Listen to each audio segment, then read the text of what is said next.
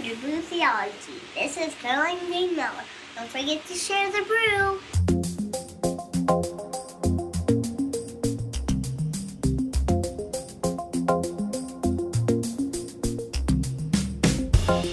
Welcome to the Brew Theology Podcast, friends.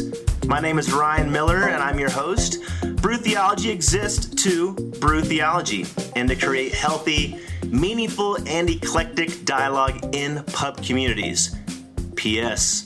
Coffee houses, too, my friends. So today I am drinking a cold brew. That's right, it's coffee, it's cold but it's from Starbucks, so I do apologize for that. If you haven't had a chance to look at our additional supplemental logo and branding, do so at Brew Theology. You can follow us on Facebook, Instagram, and Twitter. It's pretty cool. My buddy Kyle Ramsey Sumner is pretty ridiculously talented and humble, so he will never get himself shout out. So Kyle, cheers to you for the logo. I love both logos. I'm gonna have to get shirts and hats and all kinds of logos and coffee mugs and pint glasses. So appreciate you, Kyle, for your hard work. Now, in today's podcast, it's me solo. I'm going to be talking about something very dear to my heart, something that I've been contemplating a while, processing in my journey, and it's called The Turn. That's what I'm going to call today's episode The Turn. Some call this the flip, some call this the shift. And in the Greek, you have the word metanoia, which is the word the changing of one's mind. In the Hebrew scriptures, you have the word teshuva, which is to turn. These are these aha moments. Mo- moments. This is when the light bulb kind of goes on, and you begin to think to yourself, "Am I crazy? Am I alone? Is anybody with me in this journey? I know I need to do something. Something needs to change." When I met Lauren, man, 16 years ago, 17 years ago, it's been a while. We've been married 15 years, and I, I look back when we first started dating, and I just gotten back into my faith journey as a Christian, as a follower of Jesus at Baylor University. I just began to study religion again, started doing ministry, inner city ministry, but I was fresh, fresh, fresh into this new faith thing. And for me, when I read the Bible, I read it in a very black and white lens. I read it from a very fundamental, literal perspective. Every story had to be factually true. Every word had to mean what it said. And if it didn't, I would lose it. And so I can remember even back then when I was started to date Lauren and I I think to myself now I'm like wow what, what were you thinking why would you date me you know she says she loved me and she saw something in me which is fantastic uh, but I had made I've made so many shifts and turns and flips over the years uh, but the faith that I had back then while it was very personal and it was very real and it was very profound, uh, it was extremely toxic in a lot of ways. I was very judgmental. I was judgmental toward all kinds of people. I thought that faith and theology and spirituality had to look a certain way. My faith was transactional. I felt like I had to sort of this accept this Christ into my heart and do this kind of deal with God in order to be saved, and others had to do the same. And it just got to be to a point, I think, in the first few years, uh, back when I started my faith journey again, uh, that I, I needed to have a switch.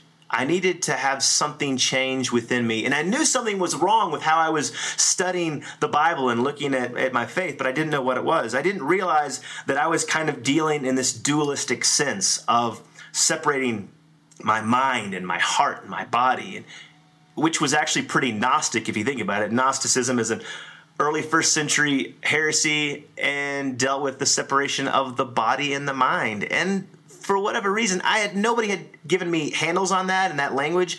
I didn't really realize the roots of the Hebraic faith in the Christian story. I didn't understand how the Greek fathers came in and started to label things a certain way, and then eventually within the 20th century, how faith began to live out in America. Nobody had taught me these things. So thank you to religious church history and seminary and reading all kinds of books afterwards. Uh, but I also thank my wife. Now, this isn't just about my wife and I right now in our journey. This, to me, speaks to the human nature that, that humans love to hold on to things that are dear to them. We love tribalism. We love sort of belonging in a certain way, thinking certain things to be true, not really wanting to experience and open our eyes and our hearts up to new things. But the more I think about this turn, it's critical for society and for civilization to move forward.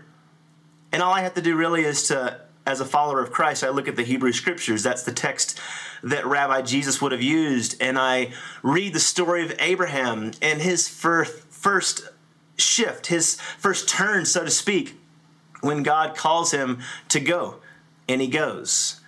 And then there's the story of his grandson Jacob, the, the heel grabber, the one who, na- who is named Israel, the one who wrestles with God. And in Genesis chapter 28, when he's trying to find himself and he's on this journey in the desert, he has this amazing celestial dream where the heavens are opened up and there's a ladder and it's called Jacob's ladder. It's a beautiful kid story, but it's so profound because suddenly Jacob wakes up from this dream when God speaks to him and he says, Ah, surely the Lord, the Lord was in this place and I just wasn't aware of it.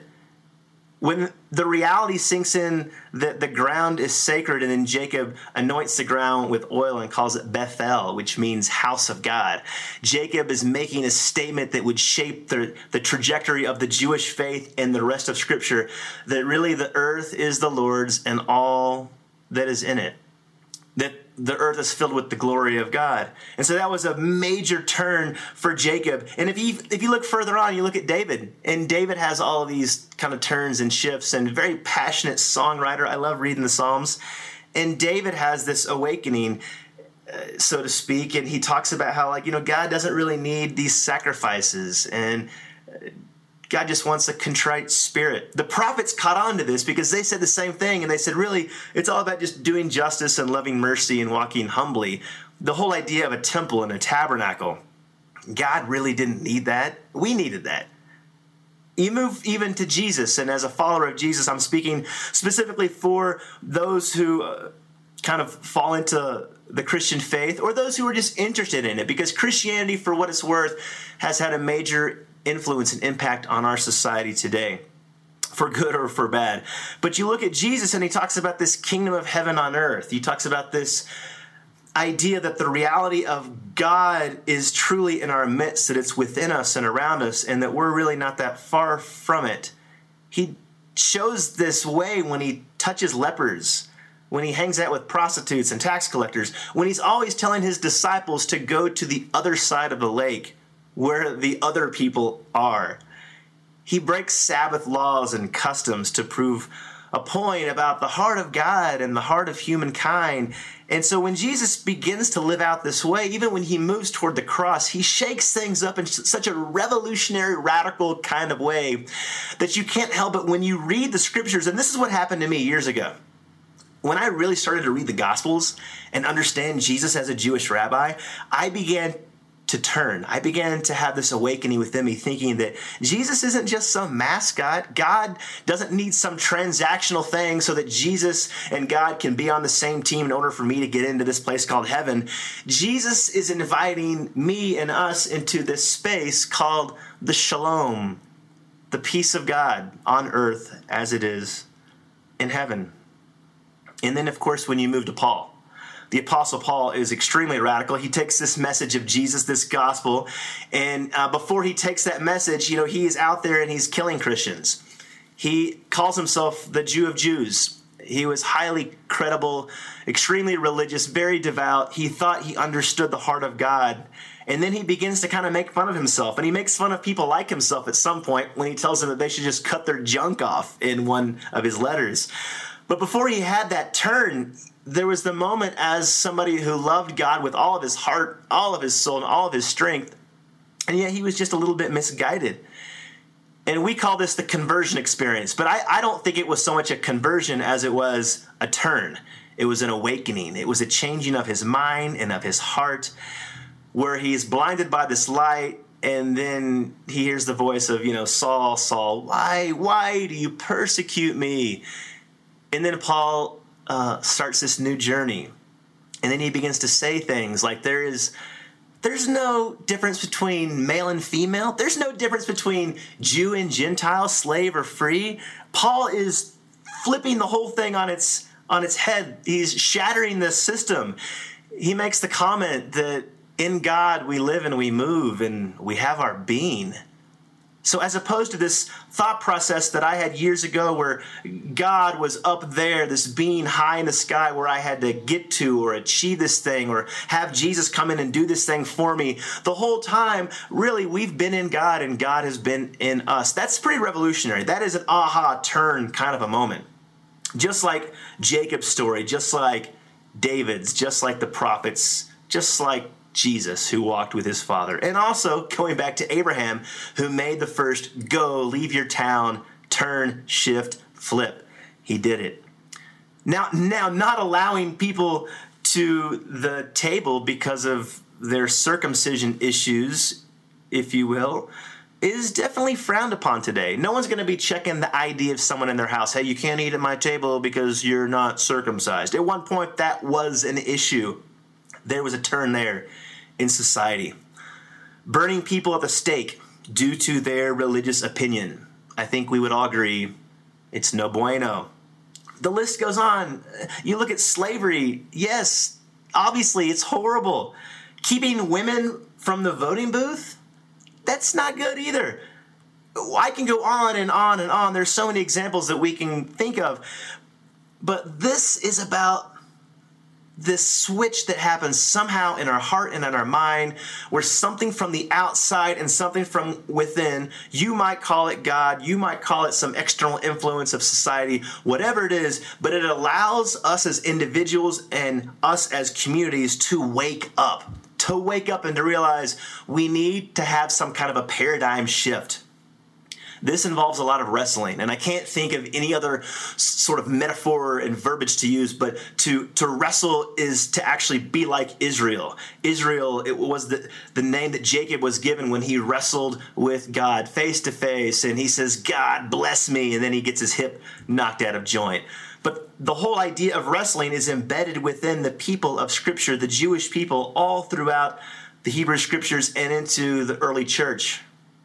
I think without wrestling, without wrestling, we are ruined as a people. Whether you call yourself Jew or you call yourself Christian or you call yourself Buddhist or atheist, agnostic, Hindu, I don't really care the label that we use right now, whatever that may be, whatever you self identify as, without wrestling, we're ruined. This has completely revolutionized and freed up my faith journey for me. Uh, I used to think that it had to be just one way, and I couldn't really question that way, and I couldn't really talk to God about certain convictions and feelings and sort of these promptings that I was having and conversations that I was having or books that I was reading, whatever it was. But now I've, I've come to a place where I've realized that the rootedness of my faith is in a people who always wrestle with God. That's as much theological truth as any truth that there is. The, the, the person, the people that come together and they really hash stuff out. Wrestling, that is the turn. And so for me, this comes back full circle to brew theology. Whether you're brewing theology in a coffee house, tea house, a pub, a microbrewery, or just in your house with a bunch of friends, you have to wrestle it out you have to have people who come to the table with their honest opinions and struggles and doubts and fears, their hopes and their aspirations, all of the beauty, all of the good, all of the joy, but also all the junk and the filth and the weirdness and the paradox and the complexities of what this thing life is all about. Can I get an amen? Can I can I get an amen? I'm, I know I'm preaching here, but I mean, so here's here's my challenge. Here's my challenge. I would love to see brew theology pop up across this nation. I really would. I'd love to see it, like I've said many times, across uh, from West Coast to East Coast. I've got friends who live in California and those who live in New Jersey. I have friends in Texas and Oklahoma and Michigan. This is going to move beyond Denver. I truly do believe that. But what it's going to take is it's going to take a turn. It's going to take a metanoia, a changing of one's mind, an ability to actually try something that's a little bit different. I talk to people on a very regular basis here in Denver, also across the nation through social media and texting, and, and they're looking for something different. Now, this isn't to replace anything. For some people, you know, they might get a little bit hesitant with this brew theology thing because they may think, oh, well, Ryan, are you trying to change church? I'm like, no, I'm not trying to do that. I think people can do conventional church and they can go to church on Sunday and do those gatherings and services. That's completely fine. For some, though, this may be the only kind of church slash community or gathering, though, that they would ever attend. And for others who actually do go to conventional church services, they're looking for something different too. I can promise you that. What this turn is going to take, it's going to take some patience. It's going to take the people who have control to release control. You see, when you sit at a table with a bunch of people from different heritage backgrounds, generations, male, female, young and old, what, what you're finding is you're going to get a messy, you don't know what you're going to get. You might think, oh, I just want people to kind of sing kumbaya and be merry. You might not always get that. In some weeks, you may get some tension in your group. And most weeks, if not all weeks, at the end of the gathering, there's no pretty bow. There's no s- one person who's going to wrap this thing up and tell everyone, okay, I love your opinions and all, but here is what you should believe. Ultimately, when we brew theology together, you'll have dissenting voices. And it's the dissenting voice that when you look at at the fabric of the faith it's always that dissenting voice on the fringe that we all know we need because that's either who we were who we are or who we will be. And it keeps it safe.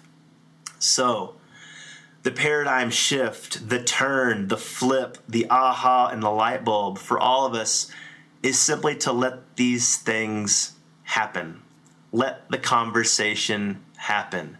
Don't feel like you need to come in and correct people. Don't feel like you need to come in and say, well, th- that's nice and all, but here's what the truth is all. No, no, no. Allow whatever truth to be to be explored, to be experienced. And at the end of the night, no matter if you think the person across the table is completely ludicrous or you think they're maybe brilliant or onto something, I think the best thing to do is to say cheers, is to say peace, is to say, regardless of what you think about A, B, or C, this theology, this political view, this socio-economic issue, I love you. And there's some common good in the conversation because the truth is found in the wrestling. Well, guys, ladies and gentlemen, Friends and family, thank you for listening to a short Brew Theology podcast. And I want to remind you that if you have not done so already, please subscribe on iTunes, Stitcher Radio, Google Play, Podbean, Pocket Cast. Share the brew, my friends. Follow us on Instagram at Brew Theology, Twitter, Brew underscore Theology, and like us on Facebook.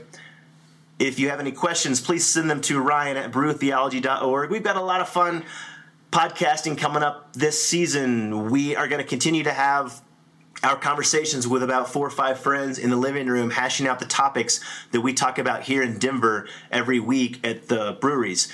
And I'm going to bring, be bringing on some more guests, like we had Paula Williams a few episodes ago. Uh, I'm going to be talking to uh, a new friend of mine, Rabbi Stephen Booth Nadav from the Wisdom House in Denver, and that will be a fantastic episode.